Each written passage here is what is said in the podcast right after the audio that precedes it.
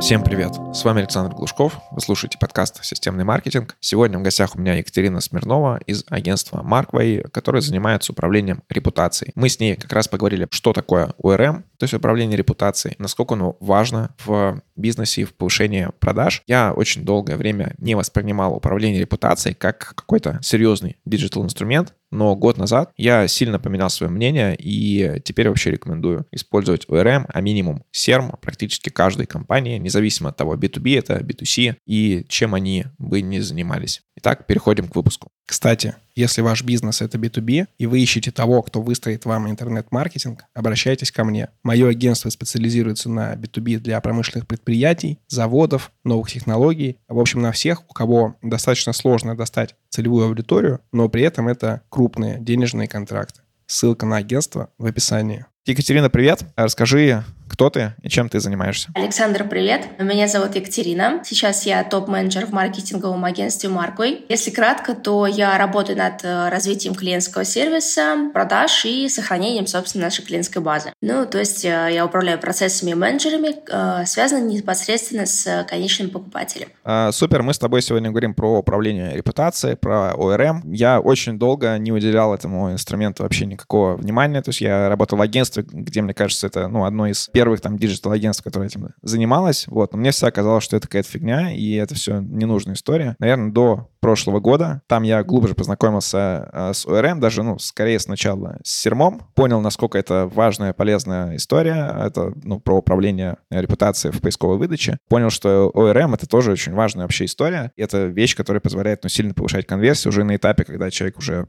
приходит к выбору. Скажи кратко, что такое вообще управление репутацией, ORM, какие в нем содержатся блоки, твое какое-то видение этой сферы? Ну, кстати, действительно, тенденция того, что еще не все воспринимают серьезность этой услуги, она до сих пор сохраняется. Несмотря на то, что мы ей занимаемся уже более 10 лет в общей сложности, постоянно слышим от наших там, потенциальных заказчиков, которые обращаются в компанию, что они впервые только начинают задумываться об управлении репутацией. В целом, эта услуга достаточно обширная. Со временем она подключала к себе Э, дополнительные блоки. И вот, да, Александр, ты правильно сказал. Первое, как правило, о чем узнает бизнес, это, собственно, CRM. Это управление именно репутацией в поисковой выдаче. Все, что связано с имиджем, отзывами о компании. Когда кто-то заходит там условно в Яндекс, вбивает название компании и видит список каких-то ресурсов, начиная от официального сайта, страничек в социальных сетях, ну и потом как раз пользователи, как правило, видят это отзывы, статьи о бренде.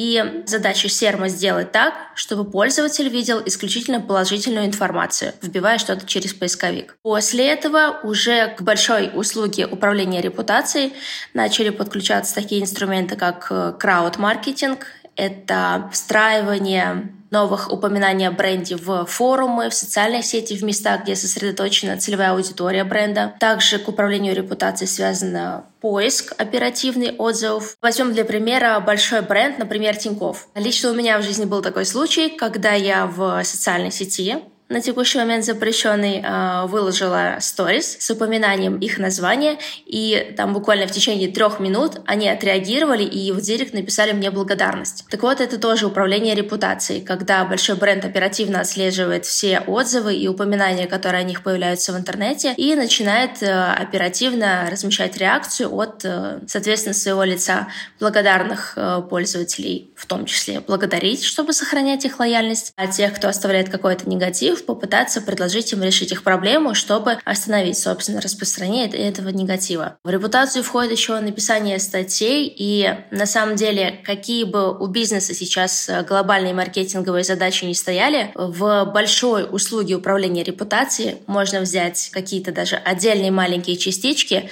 чтобы попытаться закрыть общие задачи бренда. Ты упомянула здесь крауд-маркетинг, и мне сразу в голове появилась вот картинка, что я помню, что когда крауд-маркетинг начинал приходить в SEO, многие считали, что это такая следующий этап линкбилдинга, что теперь там не будет традиционной там закупки ссылок э, в Sape или там Go Get Links, теперь все будут закупаться в э, крауд-маркетингом на форумах, но потом от, там, от тех же людей я слышал, что вот вообще не работает, силы ссылок э, меньше, эффективности ноль, и SEO как-то вот, ну, я очень мало вижу, чтобы там какой-то крауд сейчас закупали. Интересно, что крауд перешел больше в а, историю как раз ORM, в отзывы и так далее. Когда вообще нужно начинать заниматься управлением репутацией? Потому что вначале, когда у тебя только начинается бизнес, наверное, у тебя ограниченные финансы, то есть ты выбираешь, что мне там взять, SEO или контекст, или таргет, или что-то еще, и управление репутацией, ну, наверное, туда каким-то образом не вписывается. Когда к этому всему нужно приходить? Ну, на самом деле, вот уже с того момента, как только вы принимаете решение продвигать свою компанию, когда вы начинаете настраивать рекламу или подключать то же самое SEO, вы от этого хотите получить э, какую-то определенную лидогенерацию, трафик пользователей на свой сайт. Либо сразу предполагаете определенные конверсии, либо после уже их получаете и работаете с ними. Так вот, какой бы digital рекламный инструмент вы не использовали, все эти люди приходят к вам на сайт именно через интернет. И по статистике, которую и мы в том числе собирали, и проводят известные иностранные, в том числе маркетинговые агентства,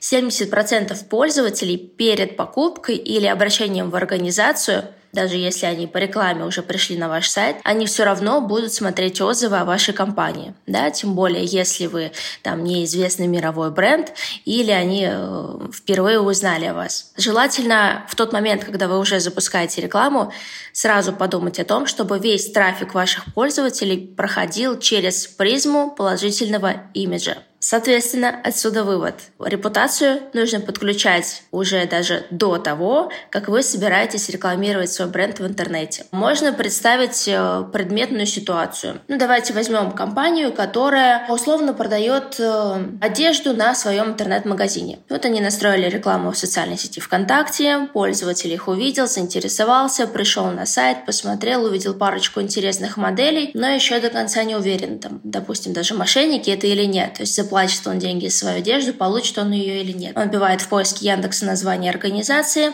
хочет посмотреть отзывы, и в этот момент он уже должен увидеть э, пул положительной информации, везде рейтинги 5 звездочек. В таком случае он действительно сделает заказ. Отсюда опять же подтверждается вывод, что когда у вас запущена реклама, имидж уже при этом должен быть сформирован положительный. Да, про мошенничество, кстати, тоже актуально, потому что я там со всем своим опытом в digital и в разработке, и в там, создании сайтов и так далее недавно попал на развод с э, фейковой формой оплаты. Вот этот момент, мне кажется, вообще очень актуален. Даже не то, что человек выбирает там, у кого лучше какой-то товар, а часто там у кого это будет фейковый или не фейковый товар, либо это вообще может быть фейковый магазин. Также у меня знакомые год назад, вот в марте, решили, что сейчас будут дорожать э, стройматериалы, и заказали из Калининграда, с какого-то магазина, там плитку на, по 50 тысяч рублей. Оказалось, что это вообще был фейковый магазин, то есть они туда оплатили, они не посмотрели отзывы, не почитали, оплатили, просто деньги пропали. Им какие-то фейковые треки присылали, и все. Смотри, а что ты скажешь тем людям, которых я часто встречал, когда мы сами продавали тот же серм, как услугу. От клиента был э, такой месседж, что нам вообще все равно, какие отзывы пишут. Видно же, что это пишут конкуренты или это пишет какой-нибудь недовольный сотрудник. И там адекватный человек, он сам разберется, узнает, вникнет, поймет, настоящий это клиент или нет, настоящий это был заказ или это просто какая-то активность конкурентов. Что вы отвечаете таким? Как убедить таких людей, что ну, на самом деле это все не так, и со стороны это не видно, фейковый отзыв или нет. Ну, на самом деле пользователи достаточно ленивые, они не будут разбираться. Очень часто ситуация, когда есть одноименные компании, может быть, даже они из одной ниши или из разных, и про одну есть уже отзывы, и, как правило, они негативные, а про другую отзывов вообще нет. И, собственно, пользователь в интернете хочет посмотреть отзывы, и он даже не вникает в то, про какую действительно организацию эти отзывы написаны. Он видит название похожее, он уже доверяет сразу этой информации. А банально убедиться в том, насколько действительно ваши клиенты интересуются репутацией или нет, можно по статистике Яндекс.Форстат, э, сервис, который позволяет увидеть, как часто пользователи вбивают в поиск определенный запрос, а, заходим, соответственно, туда, вбиваем название вашей компании плюс слово «отзывы» и смотрим статистику ежемесячно, какое среднее количество пользователей ищет информацию о вашем бренде. Соответственно, если их уже больше 200 человек, то это серьезный повод задуматься о том, что людям действительно важно знать реальную информацию о вашей компании, прежде чем посотрудничать с вами. Чтобы более детально в это углубиться и доказать в том числе людям с сомнением, насколько действительно для них важны отзывы, мы всегда предлагаем прежде всего пообщаться с нашим специалистом, который проведет детальную аналитику, аналитику, сам проверить, сколько пользователей ищут отзывы, какую информацию они видят про эту компанию или про одноименную компанию это будет информация, и уже более детально, безусловно, сориентирует, и тогда уже маркетолог или владелец бизнеса сможет принять рациональное решение о важности данной услуги. Ты сказал тоже про то, что может быть похожее название компании. Это действительно как бы тоже важно, особенно если в какой-то компании вас, например, даже пробивают по фамилии, имя, отчество, как какого-то гендиректора, собственника, и видит какого-нибудь вашего однофамильца, который где-то набедокурил, э, попал на сайте типа Роскомпромат и так далее, и там написано, что он там мошенник, там вор и так далее. Это тоже очень важная история. Мне с этим повезло, потому что мой полный там однофамилец одноименный Александр Глушков, это создатель студии красоты Мане, вот, и у него такая положительная репутация, вот, у меня тоже достаточно. Но бывает, что там будет кто-то другой, и пользователь, опять же, вряд ли будет разбираться. Он, ну, просто увидит, он его стригерит на слова, там, мошенник, э, и, скорее всего, он там с вами просто на всякий случай взаимодействовать не будет. Да, да, да, верно. Еще на самом деле существует такая тенденция у компаний, связанных с трейдингом, с криптовалютой, с обучением, продаж на бирже. У них, как правило, за брендом стоит действительно какая-то личность, э, либо основатель бизнеса, либо первое лицо, которое, собственно, либо продает уже эти курсы, либо проводит обучение. Так вот, есть определенные сами сайты мошенники, которые знают, что в этой нише репутация как никогда ценна. И они знают, что если где-то появится негатив негативная статья или обзор на эту школу трейдинга, то люди сто процентов не пойдут туда учиться, компания будет э, терять деньги. Что, соответственно, сайты делают в таком случае? Они заведомо пишут негативную информацию про первое лицо компании, даже если она неправдивая, просто ее выдумывают и публикуют. И далее уже либо сами представители этой организации связываются с администратором сайта, либо сам администратор этого сайта пишет письмо в эту компанию и говорит, вот у меня на сайте есть э, негативная статья, я готов за определенную сумму ее удалить. Поэтому, если, например, у вас какая-то сфера, где мошеннический ресурс точно знает, что репутация как никогда важна, они заведомо могут написать негативную информацию и потом потребовать с вас деньги за ее удаление. Такое тоже случается. Поэтому в таких случаях важно не только уже бороться с имеющимся негативом, но и предусмотреть его появление заведомо, создать себе такой имидж, чтобы даже если где-то когда-то негатив появится, он не смог пробиться через этот положительный фундамент и как-то повлиять на ваших клиентов. Да, хороший кейс, полностью подтверждаю. Как ты думаешь, какое влияние оказывает э, серм на продажи, то есть какой вклад он в них приносит. Даже скорее немножко раскрою вопрос, то есть, вы знаешь, есть э, какие-то в бизнесе там сферы, то есть какие-то деньгогенерящие, там условно отдел продаж, а есть э, какой-то supply, то есть там бухгалтерия, которые нам напрямую деньги не приносят, но они там нас защищают, там юристы и так далее, они нам, ну, не дают условно продавать меньше. Где здесь э, управление репутацией? Вот э, управление репутацией больше наверное, относится ко второму варианту, но в том числе есть некоторые инструменты, которые помогают и генерировать прибыль в том числе. Ну, давайте разберем оба случая. Например, положительную пользу управления репутацией можно отследить, когда вы еще не променяли этот инструмент, потом закупили эту услугу или начали реализовывать самостоятельно какие-то инструменты, и через, там, условно, квартал сравнили результат вашей выручки. Как это делается? Например, до того, как вы начали управлять репутацией и отслеживать вообще эту историю, у вас там условно на сайт приходило 10 э, тысяч пользователей, из которых 100 человек оставляли заявки, и 10 человек совершало покупку. Потом вы проработали имидж о вашей компании, везде 5 звездочек, хорошая информация, и через 3 месяца вы видите, что у вас из э, тех же 10 тысяч пользователей уже в итоге не 10 покупок, а 15.